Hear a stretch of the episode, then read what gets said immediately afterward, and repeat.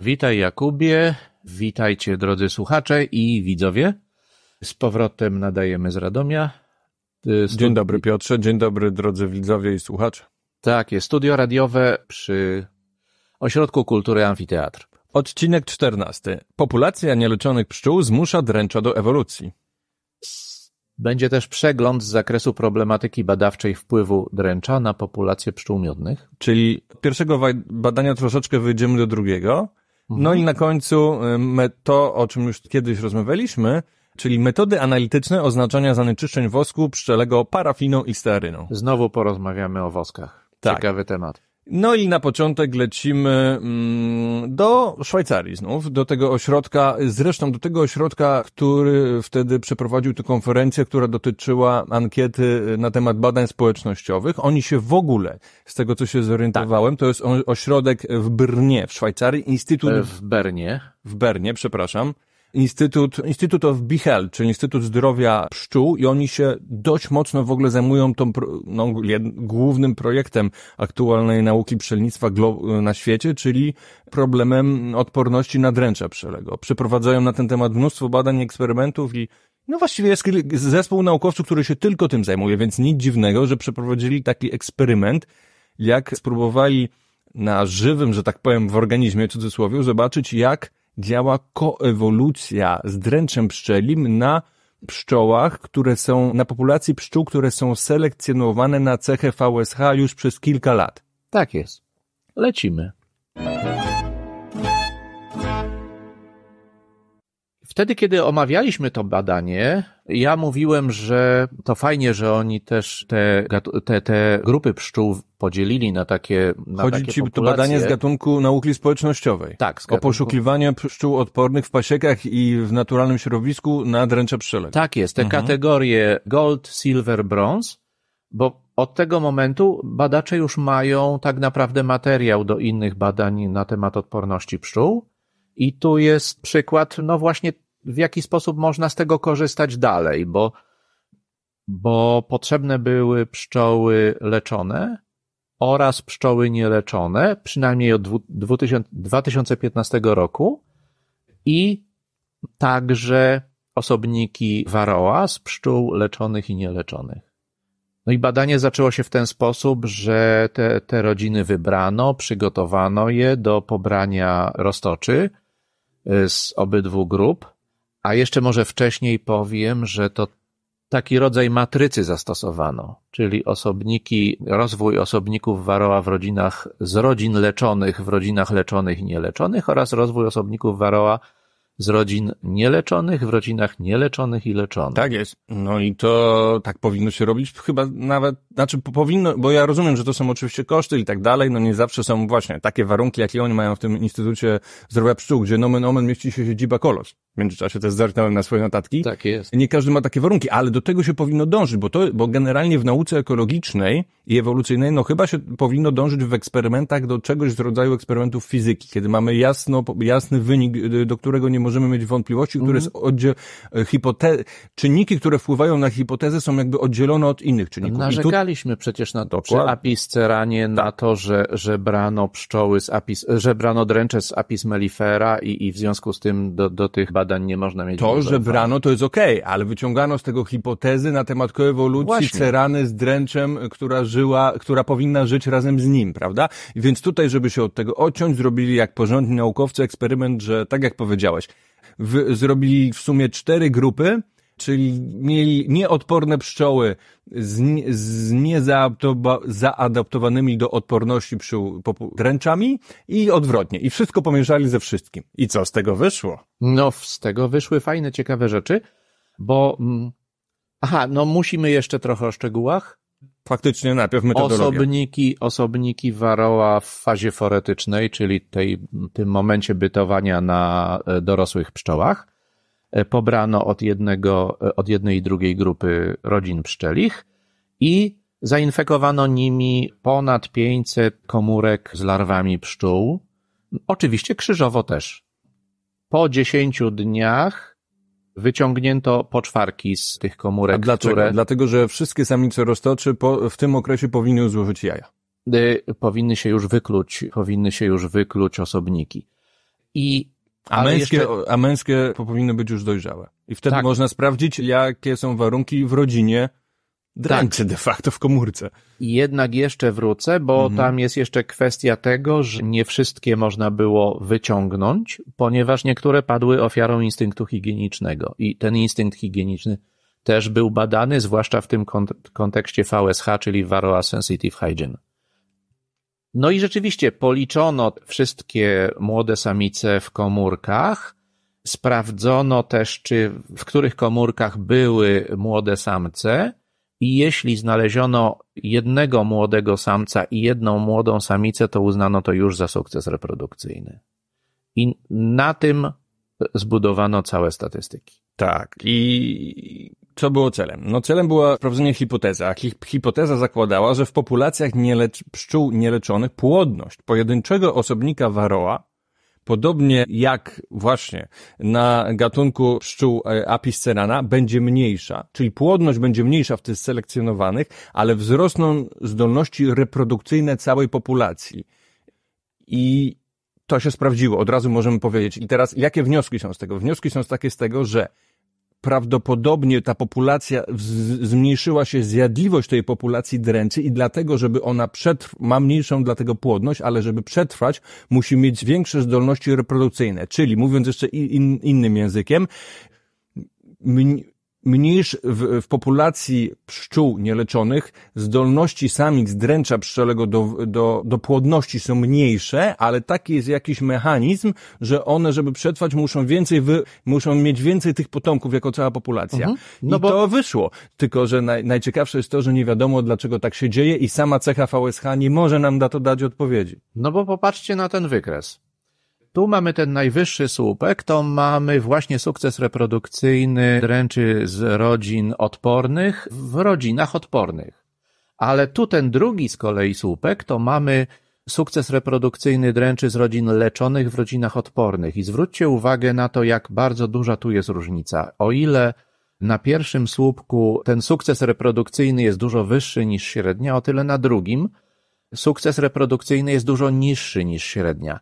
Jest jakiś czynnik, który wpływa na to, że jeżeli weźmy, weźmiemy te dręcze niezaadaptowane z rodzin leczonych i spróbujemy je wprowadzić do pszczół odpornych, to sukces reprodukcyjny spada gwałtownie. Tak, czyli na przykład badając, i załóżmy, że jeżeli ktoś kupi pszczoły VSH, kupiłby sobie i miałby na pasiece i badałby tylko na przykład zdolności reprodukcyjne tych pszczół, to właściwie e, nie do końca mógłby powiedzieć, czy nie do końca mógłby stwierdzić, czy ich odporność działa. No oczywiście. Jeszcze jeden. Jeszcze jeden, jedna obserwacja z tego badania. Przy okazji. Przy okazji. W 2015 roku wśród pszczół, które wykazywały odporność na warozę, właśnie ten czynnik VSH, Varroa Sensitive Hygiene, był wyraźnie wyższy niż w pszczołach leczonych. A teraz w tym badaniu nie potwierdzono tego. On e, spadł. spadł spadł tutaj na wykresie, Piotrze, czyli prawdopodobieństwo usunięcia po prostu poczwarki z, z nieco ponad 50, no powiedzmy około 54% w 2015 roku spadło na skutek utrzymywania tych pszczół w ich populacji eksperymentalnej do około 15%.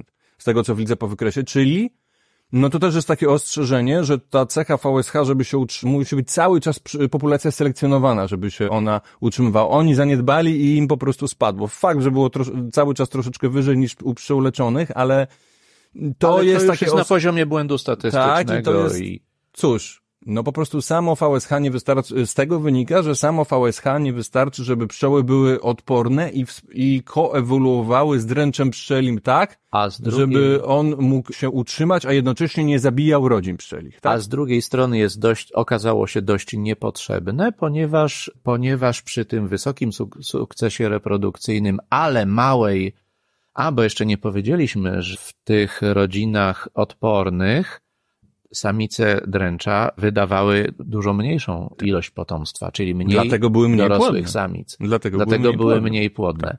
Więc, więc tak naprawdę one mniej przygniatają rodzinę i ten, i, i nie ma takiej presji na ten czynnik higieniczny.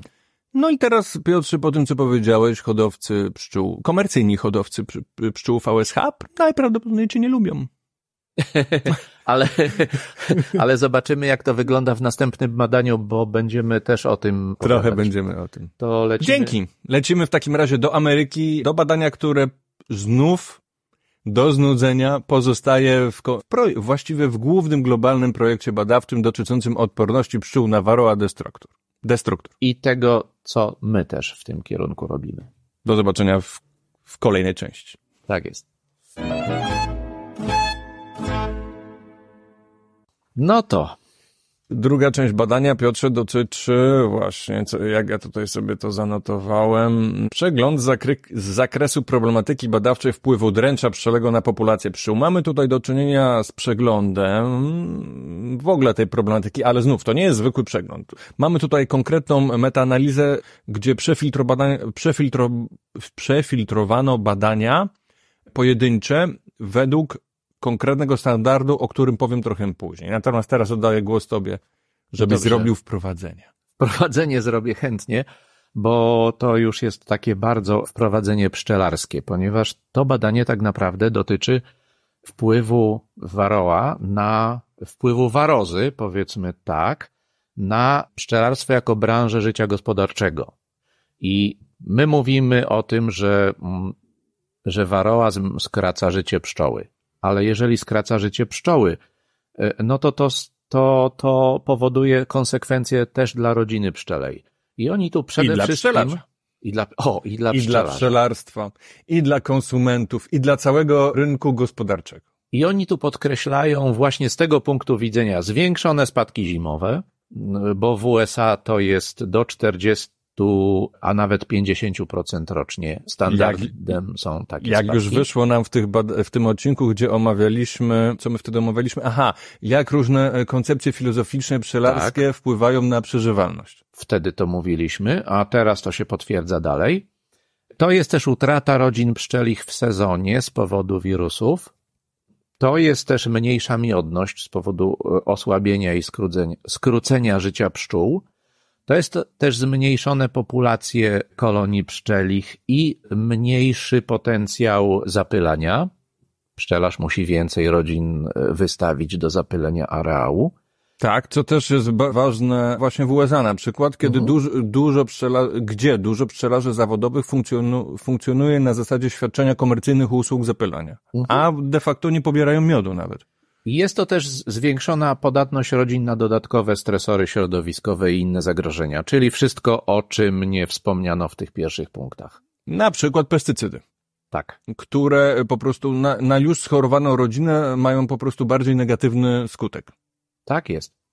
Y, Też. A dobrze, nie będę się, nie będę odchodził w jakieś dodatkowe. Okej. Chciałeś coś powiedzieć, czego nie ma w artykule, tak? Chciałem coś powiedzieć, czego nie ma w artykule. Zostańmy na razie Dobrze. przy nim. No i teraz tradycyjnie, tak, mamy zazwyczaj w publikacji naukowej, zobaczcie sobie, oczywiście wstęp, dość długi wstęp, później jest metodologia i często w badaniach ta metodologia jest najdłuższa. I na przykład w tym badaniu, co poprzednio omawialiśmy dotyczący, dotyczącego tego eksperymentu w Szwajcarii, była to najdłuższa część, a tutaj o dziwo jest najkrótsza. Bo zobaczcie sobie, taki fragment tekstu plus diagram, który Plus diagram. właściwie jest najważniejszy, i tylko tutaj coś takiego. I później mamy już rezultaty i dyskusje. No i na końcu konkluzje i wnioski. No i teraz, dlaczego tak się stało? Otóż oni po prostu wykorzystali jedną ze standardowych metod robienia metaanaliz, czyli analizowania wielu pojedynczych badań i, próbo, i próby wyciągnięcia z nich wniosków ogólnych, ale nie, nie na takiej zasadzie, że zwykłego przeglądu, że ktoś sobie siada i opisuje, jaki jest stan wiedzy, tylko próby analitycznego wyciągnięcia wniosków, czyli wprowadzenia konkretnych metod statystycznych, żeby ujednolicić tą właściwie heterego- heterogeniczną, czyli bardzo zróżnicowaną wiedzę w jakieś wspólne wnioski, ale o wartości nowych wniosków naukowych de facto. No i jest taki, jest tak, taka metoda, taki standard, który się międzynarodowy został wprowadzony Nazywa się Prisma. I oni opublikowali właśnie diagram, który jest de facto po prostu ściągnięty po prostu z, z wzoru tej metody. I teraz na czym to polegało? Wzięli, znaleźli e, po prostu, w, posługując się jakimiś re, rekordami, czyli na przykład słowami kluczowymi w bazach naukowych, znaleźli 484 artykuły naukowe. Czyli to jest pierwszy etap identyfikacja. E, później mamy filtrowanie, co się po angielsku nazywa akurat screening i tutaj już wyleciało na dzień dobry 397 badań, a zostało mhm. tylko 282. Kolejny etap to ko, znów mamy kolejny FIR, czyli który wybiera te badania, które były najbardziej adekwatne. I tutaj znów wyleciało 115 badań. Takie, które były najbardziej adekwatne, takie, gdzie prawidłowo zastos- gdzie według nich zastosowano prawidłową metodologię, gdzie opisano tę, gdzie opisano tę metodologię, nie ma tam żadnych niedociągnięć i zostało tylko 50. I właściwie na, na, to i... Nie, uciekło 50 kolejnych, Uciekło 50, tak, zostało 65. 65. Czyli, czyli 484 badań na końcu zostało 65. No i opowiadają jeszcze o tym, jak mm, wygląda wpływ dręcza na rodzinę na takim fajnym kołowym. No i teraz już mówisz o rezultatach. Mówię już o rezultatach, tak, bo, bo tak naprawdę to nie, nie, nie mówimy o przebiegu całego procesu przeglądu, bo, nie, nie. bo tu już oni sobie przeglądali ten, w jakiś tu swój sposób. Metodologia w praktyce polegała na siedzeniu przy biurku i przed komputerem. Bardzo często naukowcy w ten sposób. Tylko, pracują. że to nie jest żaden zarzut. Nie jest absolutnie. Odsyłamy na przykład do astrofizyki, gdzie astrofizycy głównie siedzą przy komputerze. Ale wracając do naszego badania, no jest tutaj na wykresie informacja, że jeśli już dojdzie do zakażenia pierwotnego, to potem jest kolejne namnażanie, ten etap rozrodczy, potem ten etap foretyczny i znowu wprowadzanie się osobników dręczy do komórek i tak to trwa w kółko. Mamy do czynienia z pewnego rodzaju na, samonapędzającą się pętlą. Tak. A co my, pszczelarze, z tym robimy? No to pokazuje ta tabelka. Wzmacniamy tą pętlę. Tak, wzmacniamy, wzmacniamy, ale też wprowadzamy do niej pewne zniekształcenia tak. po to, żeby ona się nie wzmacniała też sama w sposób niekontrolowany. Oczywiście. I później środowisko Próbujemy... się dostosowuje do naszych drobnych manipulacji i tak jak wynika z tego przeglądu, wpadamy w troszeczkę w taką pułapkę nieskończoności. To prawda. Niemniej, niemniej to jest kolejne badanie, przy których na, namawiam każdego pszczelarza do zajrzenia tam do środka. Jak? Zrobienia sobie mechanicznego Jak przy tłumaczenia. wszystkich y, na, naszych badaniach, które omawiamy. Oczywiście, ale są niektóre ważniejsze. To jest Dobrze. jedno z tych, y, jak dla mnie, ważniejszych. Mhm. Bo zwykłemu pszczelarzowi daje takie bardzo dobre tło do tego, jakie są mechanizmy walki, które możemy zastosować. Ja je tu z tabeli tylko wymienię, bo nie, nie, nie jesteśmy w stanie tak naprawdę w krótkim czasie przedstawić wszystkich tych mechanizmów, ale chodzi o akarycydy syntetyczne, czyli amitraz, fluwalinat, kumafos, jeszcze chyba powinna się znaleźć flumetryna, ale, ale nie ma jej, więc no może już jej do, w ogóle nie ma. To są pestycydy, akarycydy dopuszczone do obrotu oczywiście w Stanach Zjednoczonych, więc proszę się tym nie sugerować. Oczywiście, mm, jasne. Y, chodzi też o akarycydy organiczne, czyli kwas mrówkowy, szczawiow, beta, kwasy chmielowe, tymol. Widać, widać to po tym nazewnictwie, że nie przygotowywali tego chemicy. Dlatego, że amitraz i kumafos to są substancje organiczne. Y, to też prawda. Nie, no ewidentnie no, oczywiście. Przygotowa y, przygotowywali ludzie to, którzy zajmują się pszczelarstwem i dlatego stosują pewne zwyczajowe nazewnictwo. Tak, to jest, to jest rzeczywiście zwyczajowe nazewnictwo u nas. Są też metody mechaniczne i tu co ciekawe, na pierwszym miejscu wymieniono cukier puder w kontekście co prawda zwiększania samooczyszczania się pszczół, a cukier puder działa też w inny sposób. I w, in, w, w metodach mechanicznych jest też odławianie roztoczy, tak, tylko że przy tym cukrze pudrze chciałbym wspomnieć, że oni, konkluzją jest też to, że nie jest to dobrze sprawdzona metoda, mimo wszystko. To prawda. Pod względem dowodzenia. Taką, tak, tak oni uważają. Może jeszcze do tego wrócimy w kontekście dalej metod mechanicznych. Powiem słowo, które, które tu będzie chyba na miejscu, ale właśnie tam są jeszcze te pułapnicowe i dennice higieniczne, a kolejną grupą metod to są metody kulturowe, czyli przerywanie czerwienia, y, no i hodowla selektywna. Tak. Na którą oni najbardziej zwracają uwagę. Ale czy już możemy przejść do konkluzji? To jeszcze powiem Dobra. o y, nanoakarycydach. Ostatniej. Tak. Yy, Tylko, że to jest takie przyszłościowe technice. zalecenie. To jest dobrze... takie przyszłościowe, jeszcze tego nie ma. I teraz troszeczkę sobie o tym powiemy. No więc jeśli chodzi, jeżeli jeżeli chodzi o najbardziej zrównoważoną metodę, czyli w takim kontekście, że martwimy się o naszą przyszłość długofalowo, również o następne pokolenia i, i robimy to, co długofalowo będzie najbardziej stabilne, czyli zdolne do podtrzymania, do, do nie, do właśnie nie nie robienia takiego, że wzmacniania, że ciągłego wzmacniania tej pętli i potrzeby ciągłego modyfikowania, to jest tak naprawdę i to jest jednoznaczna konkluzja, se, selekcja na od, pszczół na odporność na dręcza przelego. Jest to najbardziej zrównoważona metoda. Tak oni piszą.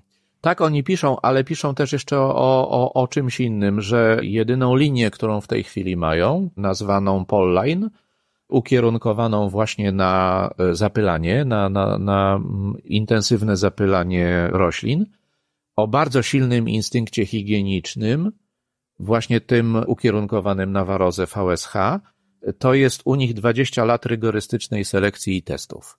I jest to linia, która została uznana za stabilną, ale i kilkanaście minut temu mówiliśmy o tym, że VSH trzeba wzmacniać ciągle, bo ona nie zależy od jednego genu i nie można jej wyhodować. Jest to wpływ przynajmniej kilku Czyli bardzo podobne konkluzje, jak było w artykule przeglądowym o, o pszczołach dręczoopornych w Europie, gdzie wtedy konkluzją było to, że owszem, występuje nawet kilkanaście, a nawet dwadzieścia parę takich populacji, ale mhm. żadna z nich nie jest powszechnie dostępna na rynku. Czyli tu jest bardzo podobnie. Owszem, jest to możliwe, owszem, takie populacje są, owszem, taka selekcja tak. jest możliwa, ale aktualnie jesteśmy jeszcze daleko od tego. Nie I... ma takich pszczół powszechnie dostępnych, a jeżeli są, są trudne do wyhodowania.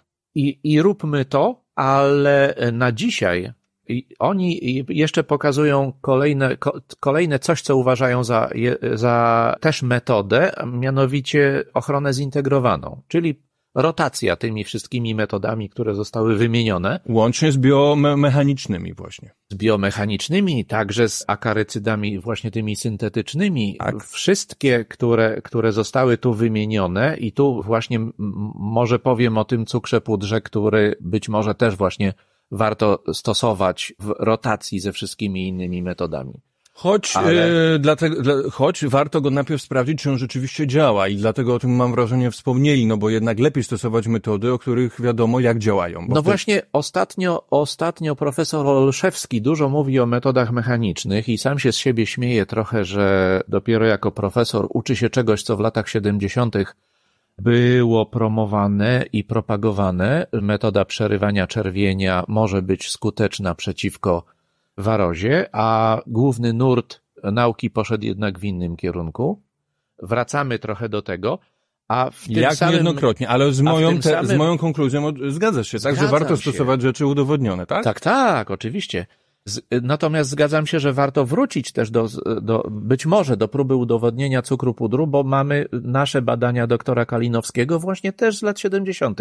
I o no, tym właśnie mówię. Tutaj to powiem, że warto wracać, promować jak najbardziej heterogeniczną wiedzę, czyli zróżnicowaną i iść w różnych kierunkach. Warto wracać tak naprawdę do wszystkiego i testować. Ograniczeniem jest etyka, szczególnie w przypadku ludzi, ale nie tylko, i pieniądze.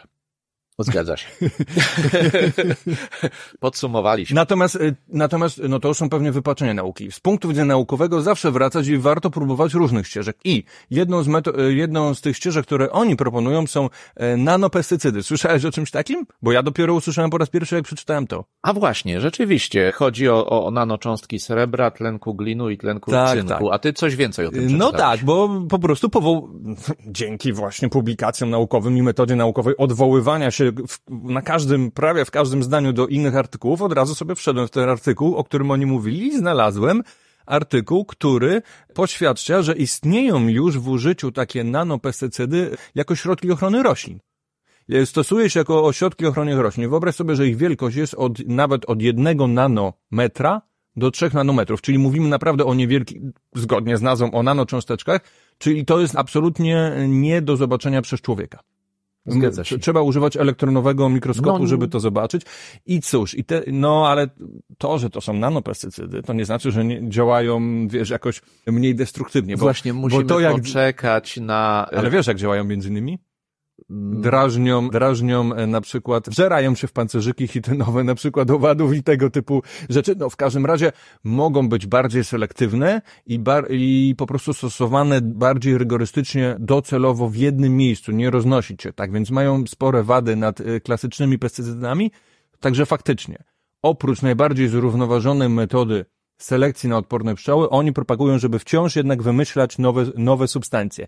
Natomiast nie można też nie można też mimo wszystko zapominać o tym, że te pewne substancje, które są tak czasami dość powszechnie uznane za bardziej bezpieczne, mają swoje skutki uboczne. I oni tu między innymi zwracają też uwagę, że te środki, środki tak zwane naturalne, czyli de facto środki syntetyczne, e, identyczne ze substancjami naturalnymi, jak kwas, jak kwas i kwas mrówkowy, mają również poważne skutki uboczne na tak. zdrowia pszczół, więc mówię to tylko tak z obowiązku, bo oni on, o tym sami napisali. Widocznie ma to dla nich znaczenie. Dlatego, jak sądzę, oni sami promują tą metodę zintegrowaną jako najpewniejszą, ponieważ skutki uboczne jednej metody będziemy w stanie zniwelować, jeżeli e, metodę zastąpimy inną metodą.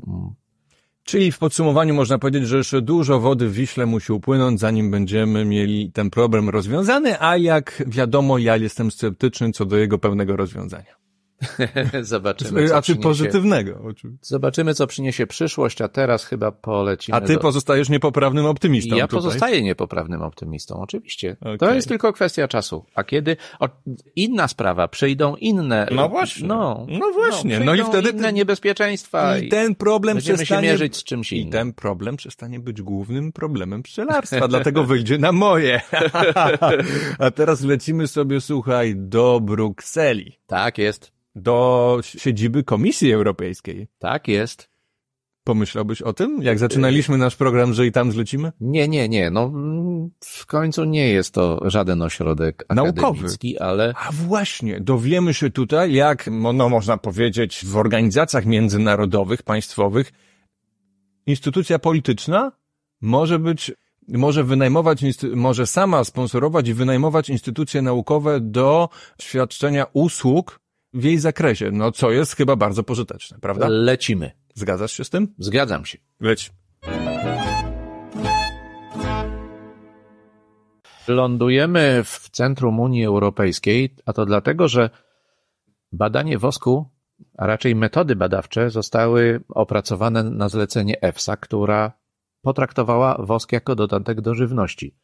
On ma w końcu swój kod E901, i my trochę mamy problemy w Polsce z weterynarią, która, która tę, tę jakość wosku odrzuca od, odrzuca od siebie w sensie, że nie jest to produkt spożywczy, tak jak, tak jak produkty pszczele, które, za które uznaje, uznają służby weterynaryjne. A tutaj. A jest dodatkiem do żywności. A tutaj jest dodatkiem do żywności. Pewnie powiesz też o innych zastosowaniach tak. wosku i... Znaczy powiem po prostu to, bo sami naukowcy to tak wspomnieli, jest. ale skąd, najpierw jeszcze powiem, skąd się wzięli ci naukowcy i skąd się wziął w ogóle pomysł na to badanie. Otóż Komisja Europejska, jak się okazuje, ma swoją agendę naukową i jak pojawiają się różne projekty obywatelskie, jak jakieś ważne dla bezpieczeństwa na przykład krajów czy ich gospodarek są jakieś problemy do rozwiązania, no to po prostu zleca badanie i to nie byle jakie badanie, tylko naprawdę porządne, gdzie z dużym zespołem naukowców, dlatego, że istnieje coś takiego jak wspólne centrum badawcze, którego celem jest, jak tutaj wprost na, napisali w swojej preambule, prowadzenie badań w różnych dziedzinach, aby zapewnić niezależne porady decydentom Unii Europejskiej i umieścić naukę w centrum polityk europejskich. Codziennie pracują nad tym, aby polityka europejska opierała się na nauce. No, czyli przynajmniej cel mają tak idealistyczny, jak prawdopodobnie byśmy chcieli. I e, żeby to zrealizować, wspomnę tylko, że mają różne instytuty. I w Instytucie właśnie Środowiska i Zrównoważonego Rozwoju w 2007 roku pracowało 430 pracowników i ich budżet w 2007 roku, przypominam, więc prawdopodobnie teraz jest większy, sięgał 41,1 milionów euro. Także to są większe budżety niż u nas w Polsce. Jest to ogromny potencjał, który może nam pomóc, a to badanie pokazuje, że czasami zdarza się, że nam pomaga. Nie, no mi się wydaje, że częściej nam pomaga, tylko mówisz teraz bardzo pszczelocentry- E, pszczelarsko-centrycznie. Tak, tak, Natomiast tak, oprócz tego, że jesteś pszczelarzem, jesteś członkiem społeczności, która ma różne problemy. Oczywiście. Mm, bo I, I bywamy sceptyczni wobec y, działań, wobec działań także i Unii Europejskiej, Znaczy, ale, ale doceniamy generalizując, ale działania. tutaj, ale Tak tutaj jest. jakby okazuje się, że może to źle. Może trzeba troszeczkę zaufania, bo Tutaj, tutaj dużo, tutaj dużo. Mówiliśmy o, wcześniej o badaniach Rajbrok i inni, Chęć i inni z 2017-2021 roku. Nie mówiliśmy nie pamiętam w jakim odcinku, ale no musicie sobie sami znaleźć. Tak, nie mówiliśmy o badaniu z, też z 2021 roku, wtedy kiedy się, w tym samym roku, w którym ukazało się to nasze polskie, gdzie przeprowadzono w Belgii ogólnokrajowe badanie, które wykazało 9% wosków zafałszowanych parafiną i 33% wosków zafałszowanych stearyną. Teraz wiemy, że to jest dramat absolutny, jeżeli 33% wosków było zafałszowanych stearyną. Ale Właśnie, nie ale problem jest szerszy.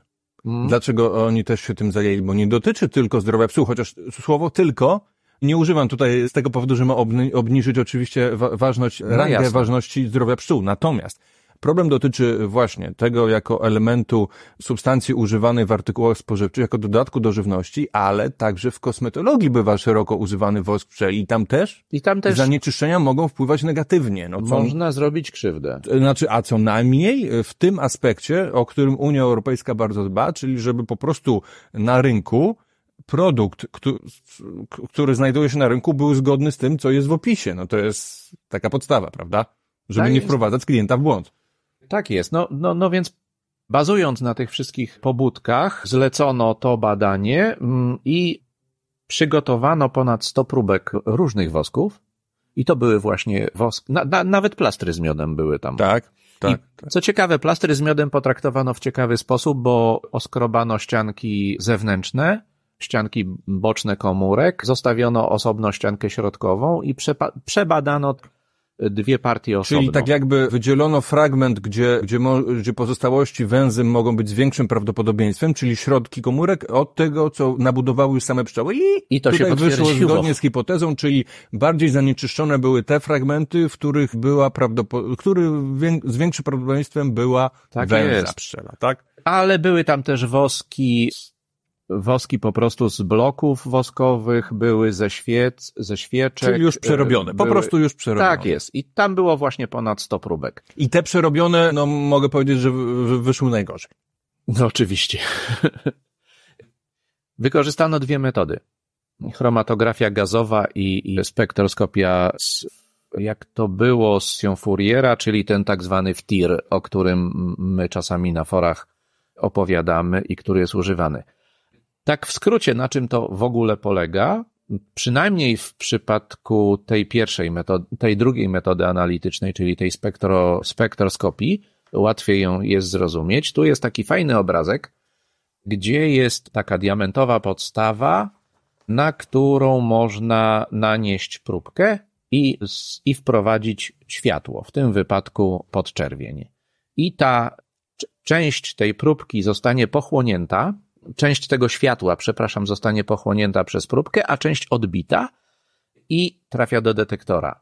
Tam w detektorze możemy, możemy zobaczyć, jakie substancje, jakie substancje tak naprawdę się pojawiają w tej próbce, dlatego, bo tutaj mamy kolejny wykres, bo mamy charakterystyczne widma tych odbitych substancji i na dole mamy widmo dla parafiny, a wszystkie kolejne są podniesione, żeby zobaczyć ich różnice. I tu jest też widmo dla wosku pszczelego, tu jest też dla stera, stearyny i, i, i różne inne. Możemy tu zobaczyć, jak to się różni, a naukowcy mogą z tego wyciągnąć wnioski właśnie co do składu chemicznego. A politycy z kolei co do konkretnych działań. Którzy będą korzystali z tego badania. Daj Boże, bo Nie, czy tu jest taki tu, konkretny oni postulat? tu tak, oni tu postulują właśnie wprowadzenie wręcz norm na wosk pszczeli. Dokładnie. Czyli to, o co tak naprawdę Tak. walczymy I od to jest czasu. dlaczego dałem to, znaczy, to, to, po pierwsze to badanie jest ciekawe, to jest moim głównym kryterium wybierania badań, tak na marginesie.